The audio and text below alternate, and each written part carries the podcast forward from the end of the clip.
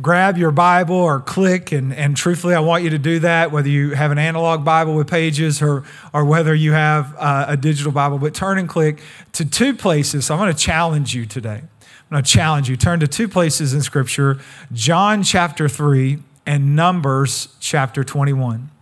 John chapter 3 and Numbers chapter 21. And I will be honest to say that this was not the um, Easter message that I had prepared. In fact, we had an incredibly different plan for Easter before COVID, as probably a lot of churches did. We had, we had rented a high school auditorium and, um, and had just everything was different. But as we have entered into this season, even unwillingly, I really feel like God is speaking more than ever before. And um, probably the message I have today, in my typical fashion, is not a normal Easter message, but it is an application of resurrection.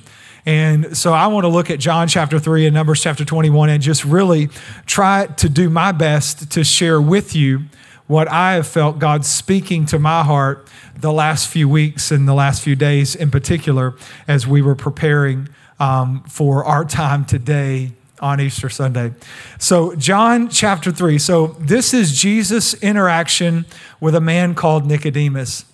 Uh, Nicodemus was a member of the Sanhedrin. So, the Sanhedrin, uh, the Jews were under Roman government.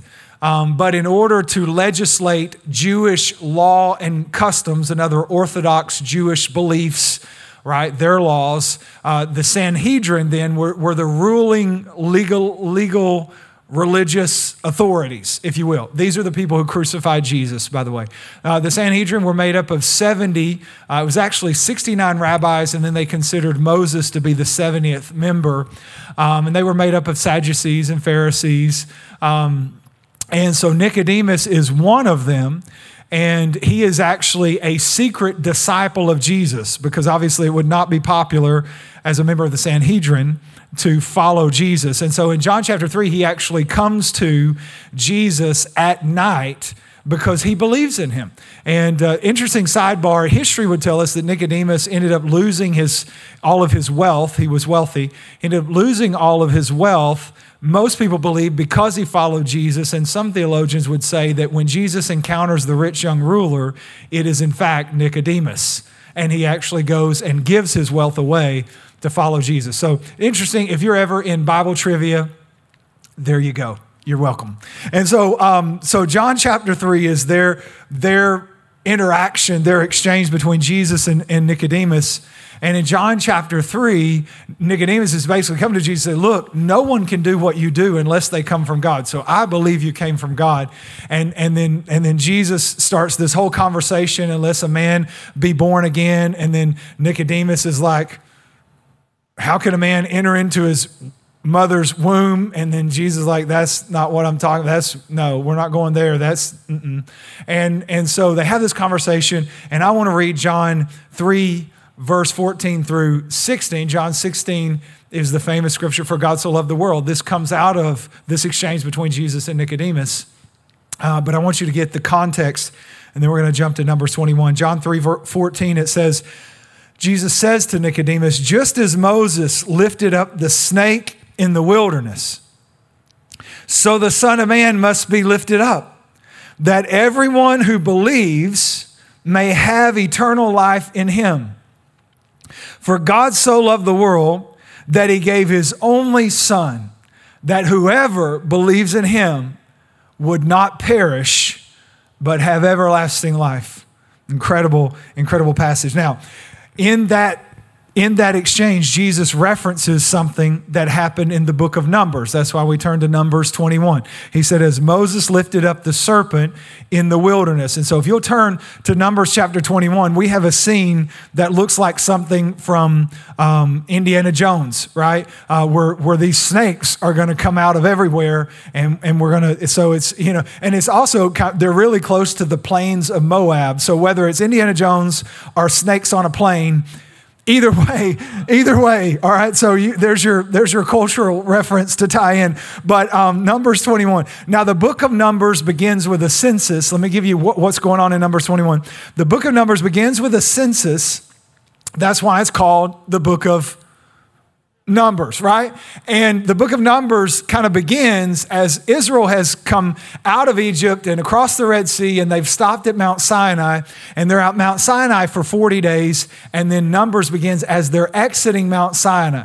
So then from Mount Sinai, they, they head towards the wilderness of Paran. That's about halfway uh, to the promised land. Obviously, there's all the complaining. At, at one point, Miriam, that's Moses' sister, and Aaron, Miriam's, and they both um, and Aaron, they both complain, and then God has to like strike them with leprosy, and Moses has to like pray that they're healed. I mean, this is really what actually happens. And and then they arrive at Kadesh Barnea, and, and this is like the border of the promised land. And this is where they send the 12 spies, and two of them, right, um, come back. Um, and, you know, Hobbs and Shaw come back, and they're like, it's really Joshua and Caleb. But, anyways, they come back and they're like, we can do this. God has given us the land, but the 10 other spies come back and say, No, there's giants in the land. Obviously, God didn't know what he was talking about, or he wouldn't have sent us into a, a, a land and called it our promise with giants and enemies and all those things. And so they, there's mutiny on the Black Pearl, and they're all trying to, to go back. Um, you can tell I've been vegging out on a lot of movies lately. And so, um, but there's mutiny, and they decide they're going to go back to Egypt. They're going to appoint new leaders, and then God gets really upset, and Moses intercedes. All right. And so then the, the, the whole generation has to die out in the wilderness. Some believe at Kadesh Barnea, they just kind of camped there because there's millions of people. Some believe they wandered around. And so for 30 more years, they're wandering around. Now we have a new generation they kind of have the same problems, though, still complaining, etc. And uh, then one thing that happens is God gives them water from a rock, but Moses strikes the rock instead of speaking to the rock. So now Moses suffers the same fate as that first generation. He's not going to go into the promised land.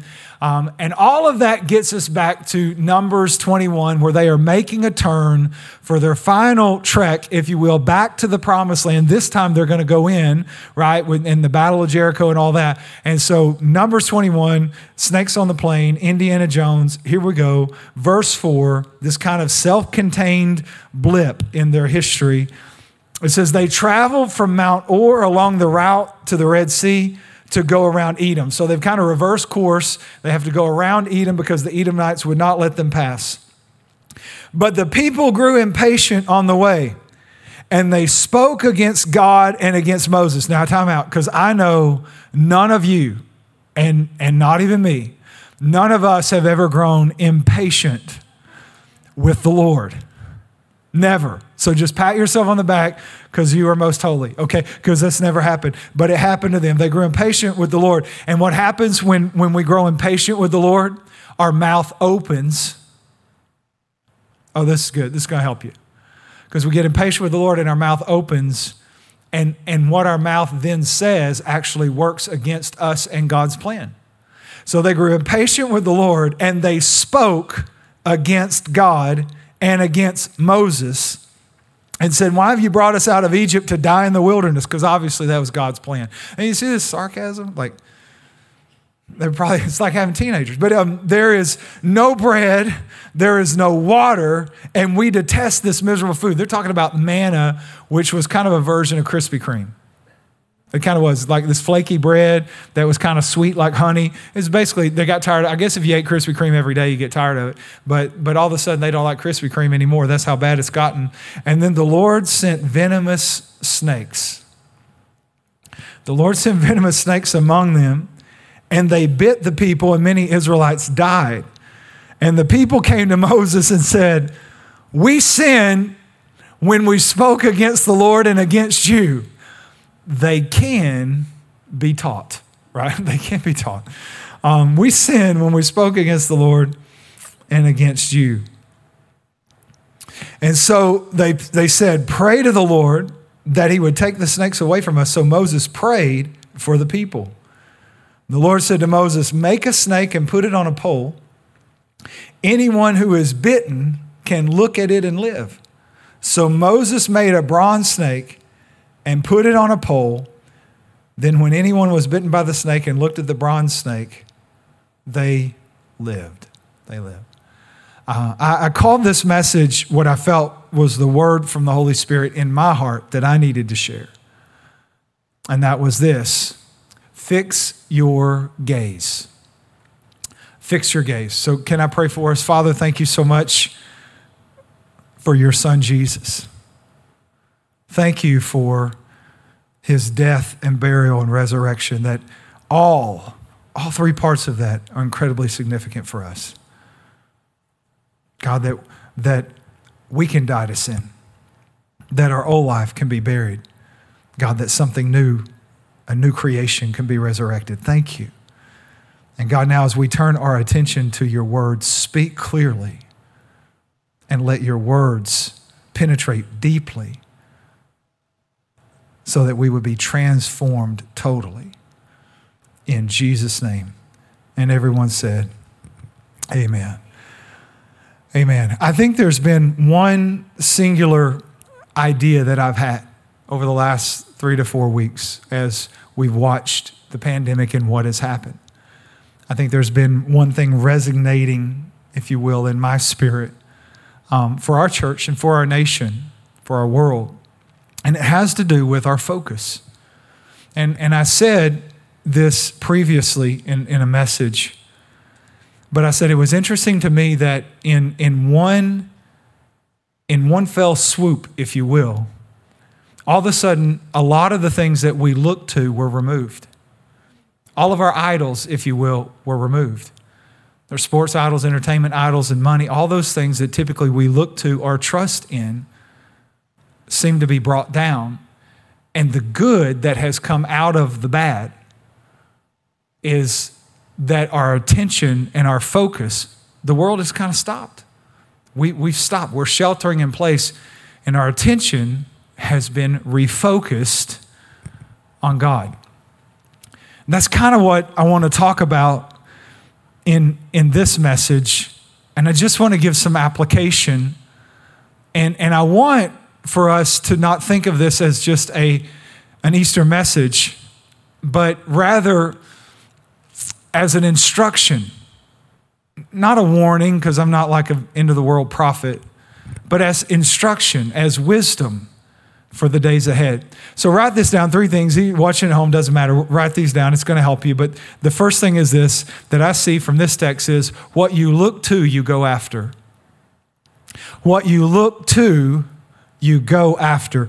All throughout the Bible, the eyes, when it talks about eyes, they all, um, it has other meanings that go on to. So talk about the eye of the Lord, that's talking about where he is focused. But in the Old Testament in, in particular, one of, the, one of the applications that you can take when it talks about the eyes, what it seems to be talking to a lot of times is direction, which really kind of makes sense because we would all agree that you tend to go where your eyes look. We used to sing a song in children's church, Oh, be careful, little eyes, what you see. Oh, be careful, little eyes, what you see. Why? Because typically we are ensnared by our stare.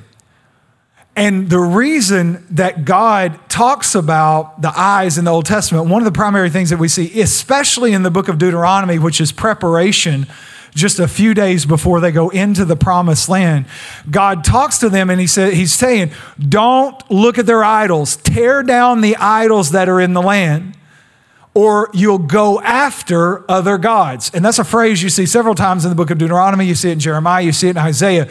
Go after other gods. Why will they go after other gods? Because you are captured by what captivates you. You are captured by what captivates you. So God is saying, tear down the idols lest you get captivated, therefore captured by something that has no power to save you. This is his warning. And this is why he is emphatic about it in the Old Testament. 1 Corinthians chapter 3, Paul says, he says this, beholding the glory of God in a mirror, we are changed into that same image from glory to glory as by the Spirit of the Lord. Here's what he's saying we will become like what we behold we will be ensnared by our stare. We will be captured by what captivates us. And if you think about all the verses in the Bible, and I'll, I'll give you some here in a moment, but you think about all the verses in the Bible that talk about looking to God, seeking God, look first, looking unto Jesus, right? All of these, what? God is trying to maintain a focus for our own benefit, for our own protection, for His plan, for His glory, and for the promises and goodness that He wants to bring in and through our lives. And it comes through our folk, it comes through our gaze. And here he's trying to fix their gaze because the Bible says they spoke against God. But why did they speak against God? They spoke against God because they had started looking in the wrong direction. Because what did they say? They spoke against God and they said, Why did you bring us out of Egypt? Now, how did they get to the comparison between where they were and where they had been in captivity? If not, their focus had turned from looking toward the promised land to looking back to where they had come from. And so, oh, this is, mm, now this is from the Holy Spirit. Transition times are always the most critical for this because it is in transition that I'm not certain where I'm going to end up, but I am sure of where I came from.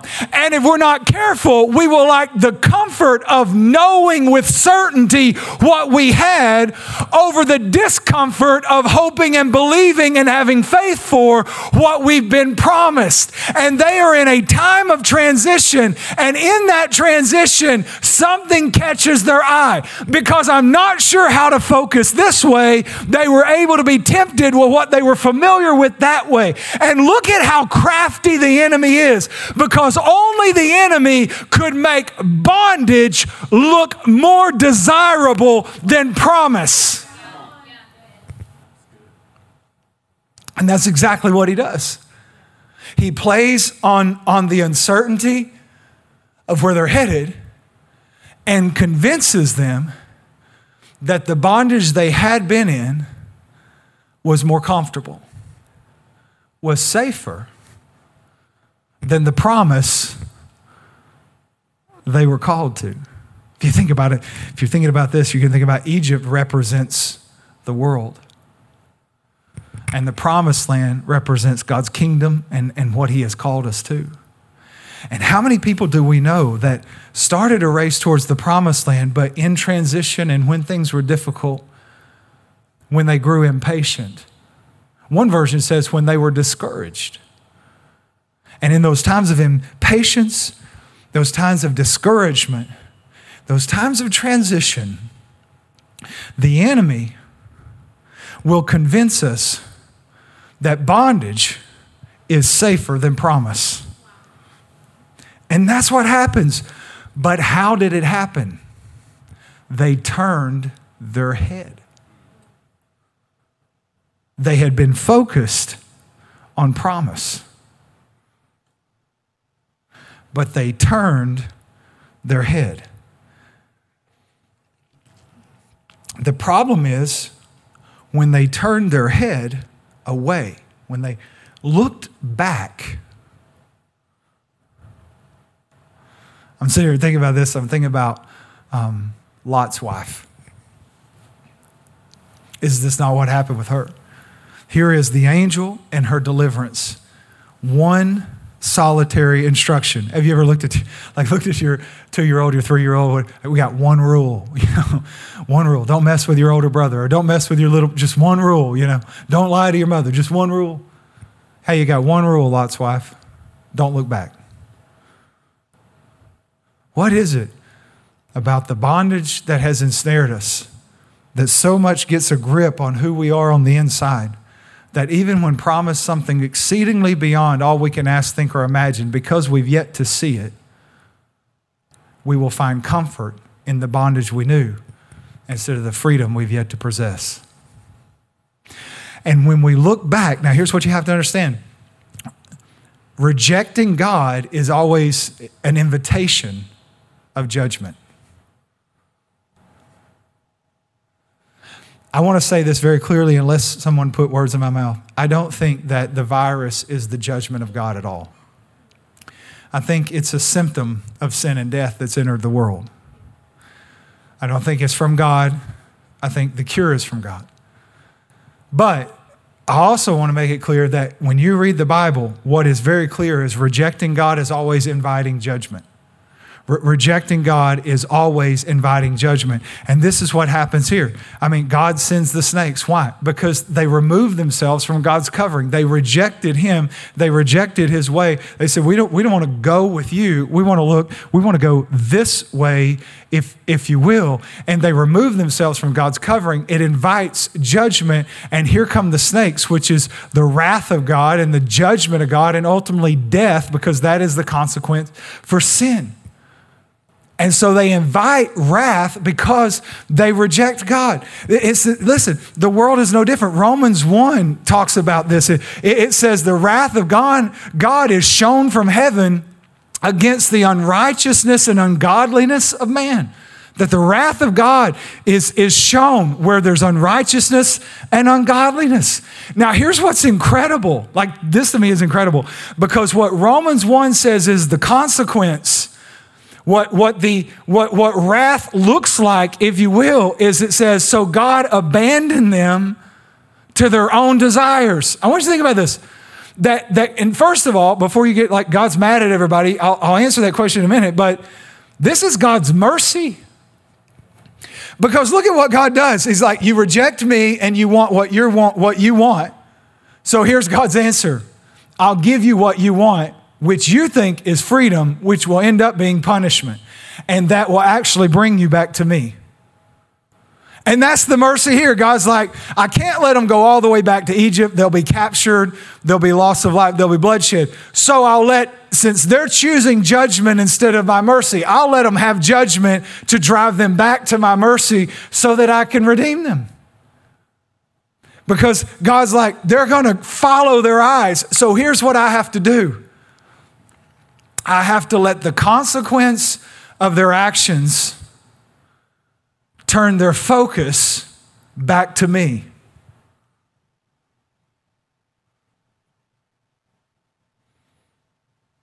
It's a merciful God. It's a merciful God that will allow consequence to turn us it's a merciful God that will allow even bad to turn our attention back to Him. You, you go after what you look to. Here's the second thing the curse wasn't remo- removed, but the cure was put in view. The curse wasn't removed, but the cure. It's, it's interesting to me. Wouldn't you think God would just say, boom, no one's sick anymore? Okay. Because they repent, God forgive us. Moses, please pray. God, please forgive them. They messed up. Okay. Everybody's good. You're all good. No, no, no. He didn't do that. Verse, verse 8 of Numbers 21 says, He told Moses, Make a snake and put it on a pole. Make a snake. He didn't, he didn't take away the snakes, He provided a cure. He didn't remove the penalty, He, he provided a remedy.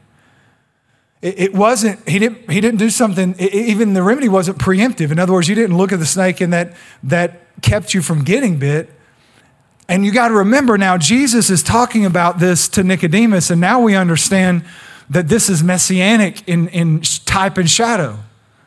That, that if you think about it, our whole world is snake bitten. Isaiah said, All we like sheep have gone astray. Um, Paul said, All have sinned and fallen short of the glory of God. We are all snake bitten. And now what we see is this snake on a pole, Jesus says, is a type and shadow of him.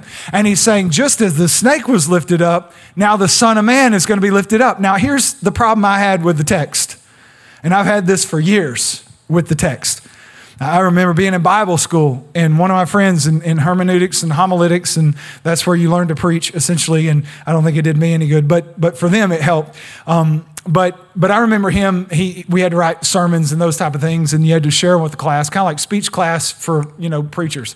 And um, I remember him sharing a message called uh, "Take a Look at the Cure." and uh, and it was a great message. Um, but but I remember even then, and I knew this story even from being in Sunday school. But I remember then thinking, here's the problem I have with it: is if this is supposed to represent Jesus in the Old Testament, why is it a snake? Jesus is not a snake. We equate the devil with a snake, sin with a snake. It, it, doesn't make sense that Jesus would say, Yeah, I'm the snake that was in the wilderness.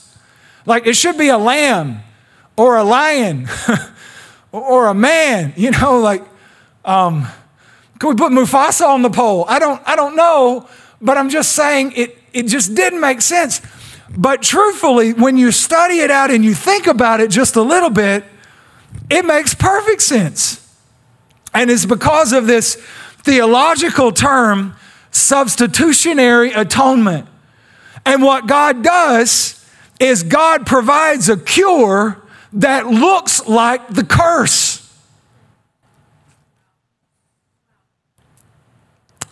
And thought about Jesus. Substitutionary atonement. Here's something you may not understand Jesus did not die for you, He died as you. And I know we say, well, Jesus died for my sin. He did, but He died as you. Your sin brought the wrath and the judgment of God and death, just like my sin brought wrath and judgment and death.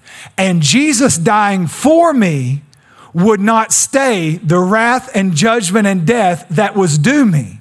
So Jesus had to die as me so that he could take on himself in my stead as me. He, he took my cross he seated me with him in heavenly places. He had to die as me. And when you think about scripture, here's, here's what Paul told the Corinthians. Think about this because when there is sin, there is cause and effect. What is the cause? Sin was committed. Treason against God always invites judgment, wrath, and death. I had committed treason and you had committed treason. I was due the wrath of God, the judgment of God, and ultimately eternal death, right? The cause was my sin, the effect is the curse. You get it? Sin and death. Death entered the world because of sin. I was cursed because of sin, right? He forgives my sin, He forgives my iniquity, right? Cause, effect. And here's Jesus. And Paul says to the Corinthians, He who knew no sin, check this, became sin. It wasn't just put upon him, he became it. Oh, but gets better because Galatians 3:13 says, Christ has redeemed us from the curse. Look at this, having become a curse. Are you getting this? He didn't just take sin on, he became sin.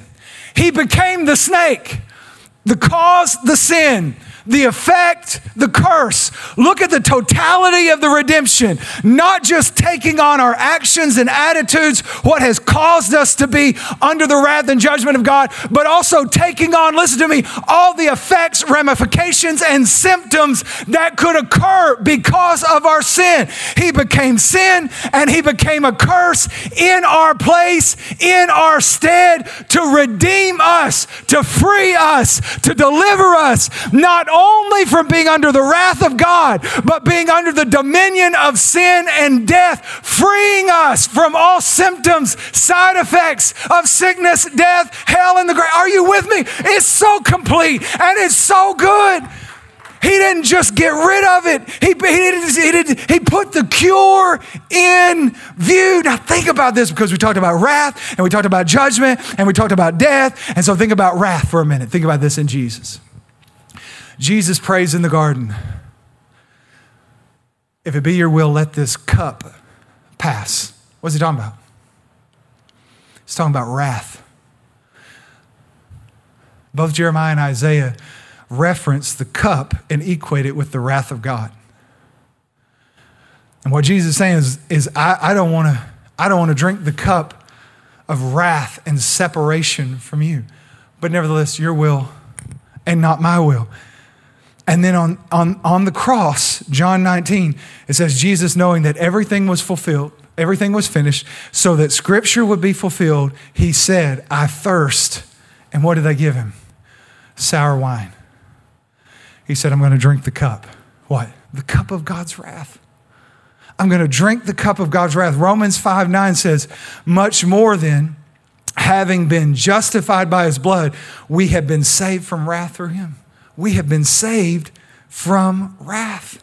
Do you see that? Listen, people think God's mad at them. Let me help you. No, because all of his wrath was poured out on Jesus. Let me say another way all of the wrath that was due you was poured out on Jesus. He's not mad at you. Well, I'm judged. No, he's not judged. Jesus was wounded for our transgression, bruised for our iniquity. The chastisement that brought us peace was upon him. By his stripes we were healed. He was judged in our place. In fact, 1 Peter 3:18 says he suffered once for all sins, the righteous for the unrighteous, to bring us to God. Right? To bring us to God. He was put to death in a body, but made alive in the spirit. So he took the wrath, he took the judgment, and he died. And he took our death and the not just the cause, but the effects. Here's the third thing. Write this down. Because of that, his grace comes through our gaze. His grace comes through our gaze. Numbers 21, verse 8, the Lord said to Moses, Make a fiery serpent. That's just a reference probably to how the snake bite felt. Make a fiery serpent and set it on a pole. And it shall be that everyone who is bitten, when he looks at it, shall live. First of all, look at this. Look at the grace of this. Just look at the grace of it. Um, they didn't have to do anything. They didn't have to kill a lamb, make an altar. They didn't have to go harvest berries and make a potion or a serum or a topical application of some sort. Look at the grace of it. Like this is crazy that, that they are snake bitten and dying and, and they don't do anything, but they, but they look. They just look at a, at a snake raised up on a pole. Like if you want an imagery here, just, okay, bonus points right here, all right, just for you, because you're here with me today. Here's a picture. Moses, what does he represent in the New Testament? The law, the law of God. And what do we know about the law of God? You can't be saved by the law of God. We can't actually keep the law of God. That the law was not actually given to make us right with God. The rules were given to convince us that we couldn't keep the rules and make ourselves right with God.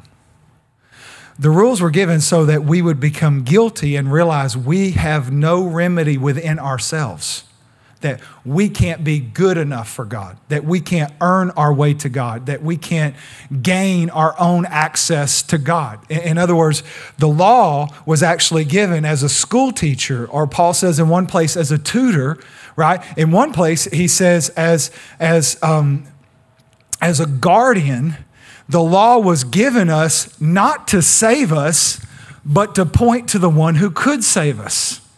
That the law was given, Paul said, to frustrate us, to bring us to the point to realize I can't keep the law. I try to keep the law, and then the law empowers sin, he says, and so I can't be made right with God by what I do. I can only be made right with God by believing in Jesus. Now, you want a picture Moses represents the law. We know that because the Mount of Transfiguration, when Moses and Elijah appear with Jesus, he represents the law and the prophets. So here's a picture, get this, not of Moses saving them, but of Moses pointing to the one who can save them. The law is not saving them. The law is saying, Look to me, and I'll convince you you're guilty. But if you'll look to him, he will deliver you. If you'll look to him, he will save you. If you'll lift your eyes up and see the one who was raised up on a cross, who was raised up on a stick, then and so so here is a picture of grace. It is by grace that you have been saved through faith, not of yourselves. It's a gift of God so that no one should boast. And here again is the grace of God trying to save us by causing us just to look. Look to means to have faith. By grace you've been saved through faith. What was their part? To believe that if they looked, they'd be healed. To believe that if they looked, they would be delivered. Right? What we look to or what we believe in, we look to or we trust in. That's why David said, I'll look to the hills from where my help comes. My help comes from the Lord. I'll look to. Why? Because that's who I trust in. Now, here's the truth of it you can only look in one direction. You only look in one direction. You can't look to Jesus and look to Egypt. You can't look to the promise and look to bondage. You can't look to God and, and look to yourself. And he said this so, so here's this grace, and it's through this faith that, that we believe. In fact, Jesus ties looking and believing. Let me just show you this. John 3 14 and 15, it says, So Moses lifted up the snake in the wilderness, so the Son of Man must be lifted up, that everyone who believes. Do you see that? Just as Moses lifted up the serpent, the Son of Man must be lifted up so that everyone who believes. So now we're equating looking to and having faith in. And he's saying, so when you look to me and me alone, when you have faith in me and me alone, then here's what it says when he looks, he shall live. Like the gaze is the delivery system for the grace. When he looks, he will live. The delivery method came from fixing a focus, from fixing their gaze. Looking back at Egypt? No. Looking forward, looking unto Jesus, the author and the finisher of our faith. And God says, if you don't look to me, I can't deliver you. But if you would look to me, I will deliver you. Look at this, Zechariah 12. 10. I love this verse. It says, I will pour out on the house of David and the inhabitants of Jerusalem the spirit of grace. Look at this. It's messianic. Watch this and they will look on me whom they have pierced. I will pour out the Spirit of grace, and they will look to me. He's saying you got to fix, grace comes to help us fix our gaze, to fix our focus. Um, what you look to determines what you're filled with. Jesus is talking in Sermon on Mount, Matthew 6, and he says, The eye is the lamp of the body. And if your eyes are healthy, your whole body is full of light. But your eyes, if they're unhealthy, then your whole body is full of darkness. He said, Look at this. What I look to, I'll be filled with. Here's another way you could say that is what you look to, you empower in your life. Think about it. Because I trust in what I, what I look to, I'm trusting in. And, and, and what we've just been through and, and are going through as a people is I think some of the things people have looked to, they realize that's not something I should trust in. We have all made the mistake of looking to things that were not worthy of trust, of looking to things that we should not have placed our trust and our hope in. And God, in His mercy, sometimes removes those things and recaptures our focus because we have a tendency to look at things that don't have the power to save us. And you think about um, Peter walking on the water. It says, as long as he looked at Jesus, he could walk on the storm. And then it says, then he started to look at the storm and he began to sink. What I look to is empowered in my life. What I look to, I give power to. Th- think about Jesus. Jesus, um, Lazarus is sick. And Jesus comes to Bethany, but he gets there too late. And Mary and Martha show up and they're none too happy. And they say, Jesus, if you had been here, then he wouldn't have died. And so they are, they are looking to the tomb, right? And then at one point they say, you know what else? I know someday he'll rise again. Now they're looking into eternity. And Jesus stops them and he actually, really what he says is, look to me. He says, I am the resurrection and the life. He who believes in me, he who looks to me, although he is dead, yet shall he live. All he is doing is lifting their focus from a tomb and even from a far off hope in eternity back to him who is the resurrection and the life, who is the power to change any circumstance. He is trying to get their attention, to gain their gaze again. Are, are you with me? One more thing. I just want, I just want to say this that what I think is so interesting about Numbers 21 that I think is so applicable to where we are is that the remedy was spiritual, but the ailment was physical. I want you to think about the delivery method of the cure was spiritual. How do I know that? Because no one touched them, no one prayed for them, no one drank anything, took anything, was shot with anything, rubbed anything on them. There was not a physical cure. it was a spiritual remedy with physical ramifications. Which is exactly what Jesus brought us. He said, The problem is death, the answer is life.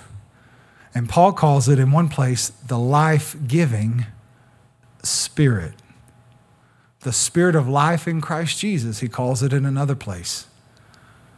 That, that everyone is snake bitten by sin, everyone is under the dominion or the effects of death, and then Jesus is lifted up. And he said, If I be lifted up, I can draw me. In other words, they have an opportunity to look at me, they have an opportunity to believe me and he is lifted up, and there's no topical solution, there's no injection, there's no pill. There's a spiritual remedy where a life giving spirit is transferred by grace through fixing our eyes on Him, through fixing our gaze. And I want you to think about the fact that just as death was singular in function, it was global in application. Think about it. Separated from God by sin, and then through death, through death comes what? Well, we see the first murder, we see people dying, we see sickness, we see disease, anxiety, insecurity, depression, fear. All of that came one function of death, multiple applications. Then Jesus is lifted up, draws all men to him, and says, If you believe me, I'm the resurrection and the life. And again, what we see is one function with universal application. If you believe me, I can make you alive again.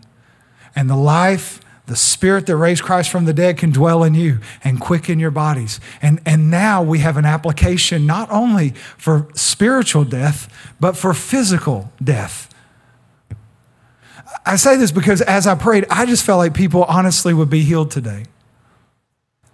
And I need you to understand that the resurrection, the application of it, yes, is that we can have eternal life. But the application is not that God, that Jesus died to get us into heaven, but he died to get life into us. And if that life is in us and quickens our bodies, that life can bring healing and health and help and remedy for every sickness, for every disease, for every fear, for every state of depression, whether it's physiological, whether it's spiritual, whether it's emotional emotional, whether it's mental, that it's one function, universal applications. Are, are you with me? And so when you look at Isaiah, he, he was wounded for our transgression. If you've sinned, there's an application. He was bruised for our iniquity. If you're in bondage and brokenness, there's an application. The punishment that brought us peace was upon him. If you have fear and anxiety, there's an application. And by his stripes we are healed. If you are if you are sick, diseased, infirmed, there's an application. That Jesus said, I'm going to be lifted up. This is what he's telling Nicodemus. I'm going to be lifted up. And those who believe in me, they're going to gain life. And that life not only has an effect in eternity, but it has an effect in the here and now. And just as it healed Israel from the snake bite, it heals us from being snake bitten. It heals every symptom of that bite, no matter what it is. Are you with me? And I feel like all the Holy Spirit is telling the church today and those who are watching today is look at the cure. Look at the, fix your gaze. Don't look at the curse. Don't look at Egypt. Look to the cure. Set your eyes, fix your eyes on Jesus, the author and the finisher of our faith, who for the joy set before him endured the cross, despising its shame, and now he is seated at the right hand of, of God, making intercession for you and I. And he's praying today that we would fix our gaze. And that's really, that's the whole message. It took me a lot of time to get there. But just fix your gaze. And when everything starts going back to whatever the new normal is, keep your gaze fixed. Keep Him as the priority. Keep Him as the first. Keep your focus fixed on Him. And let His grace continue to flood your life. Are you with me? What we look at, we go after. And he, he didn't provide a cure, He just put a remedy in view. And the truth is, His grace comes through our gaze. And today, if you need His grace, whatever the universal application of that grace may be, it could be that you need to be made right with God. It could be that you need to be forgiven. It could be that you need to be made a new creation. And it could be that you're sick. And it could be that you're depressed. And it could be that you're anxious. Here's what I'm saying fix your gaze. Don't look at Egypt and don't look at the snakes. Fix your gaze on the one who 2,000 years ago was lifted up and he said, All who believe will live. Can I pray for you? Father, thank you so much for your goodness and your grace. Thank you for Jesus. Thank you for the cross. Thank you for coming, for dying, for being raised again, for providing life for us. And God, I pray today that if there's those who are watching, and if you're watching, and you don't have a relationship with Jesus, I'm not asking if you've ever been to church, I'm not asking if you read a Bible, I'm asking if you have a relationship with Him. Have you laid your life down to follow Him completely? Are you a follower of Jesus, not a fan, not someone who knows about, but are you listening to His words, living your life according to His truth? You have a relationship where you hear Him, where you talk to Him, where He speaks to you. If you don't have that, please understand that's what He died. He died to give you the same relationship with God that He has. And today that comes through fixing your gaze and believing on Him. And if that's you, I want to pray for you where you're at, whatever room, whatever place, whatever device. Pray this with me. God, I pray in Jesus' name that you would forgive me, that you would cleanse me, that you would make me new. I believe Jesus is the Son of God who died and gave himself for me. I place my faith and trust in him. I look to him today. Help me to follow you the rest of my life. And I pray for those who are watching today, God, I pray if they're sick, God, that even where they're at, there would be a healing. I just rebuke the symptoms, the struggle, the pain. God, I pray it's just as you raised Jesus from the dead, you would raise them up in health and healing and wholeness today.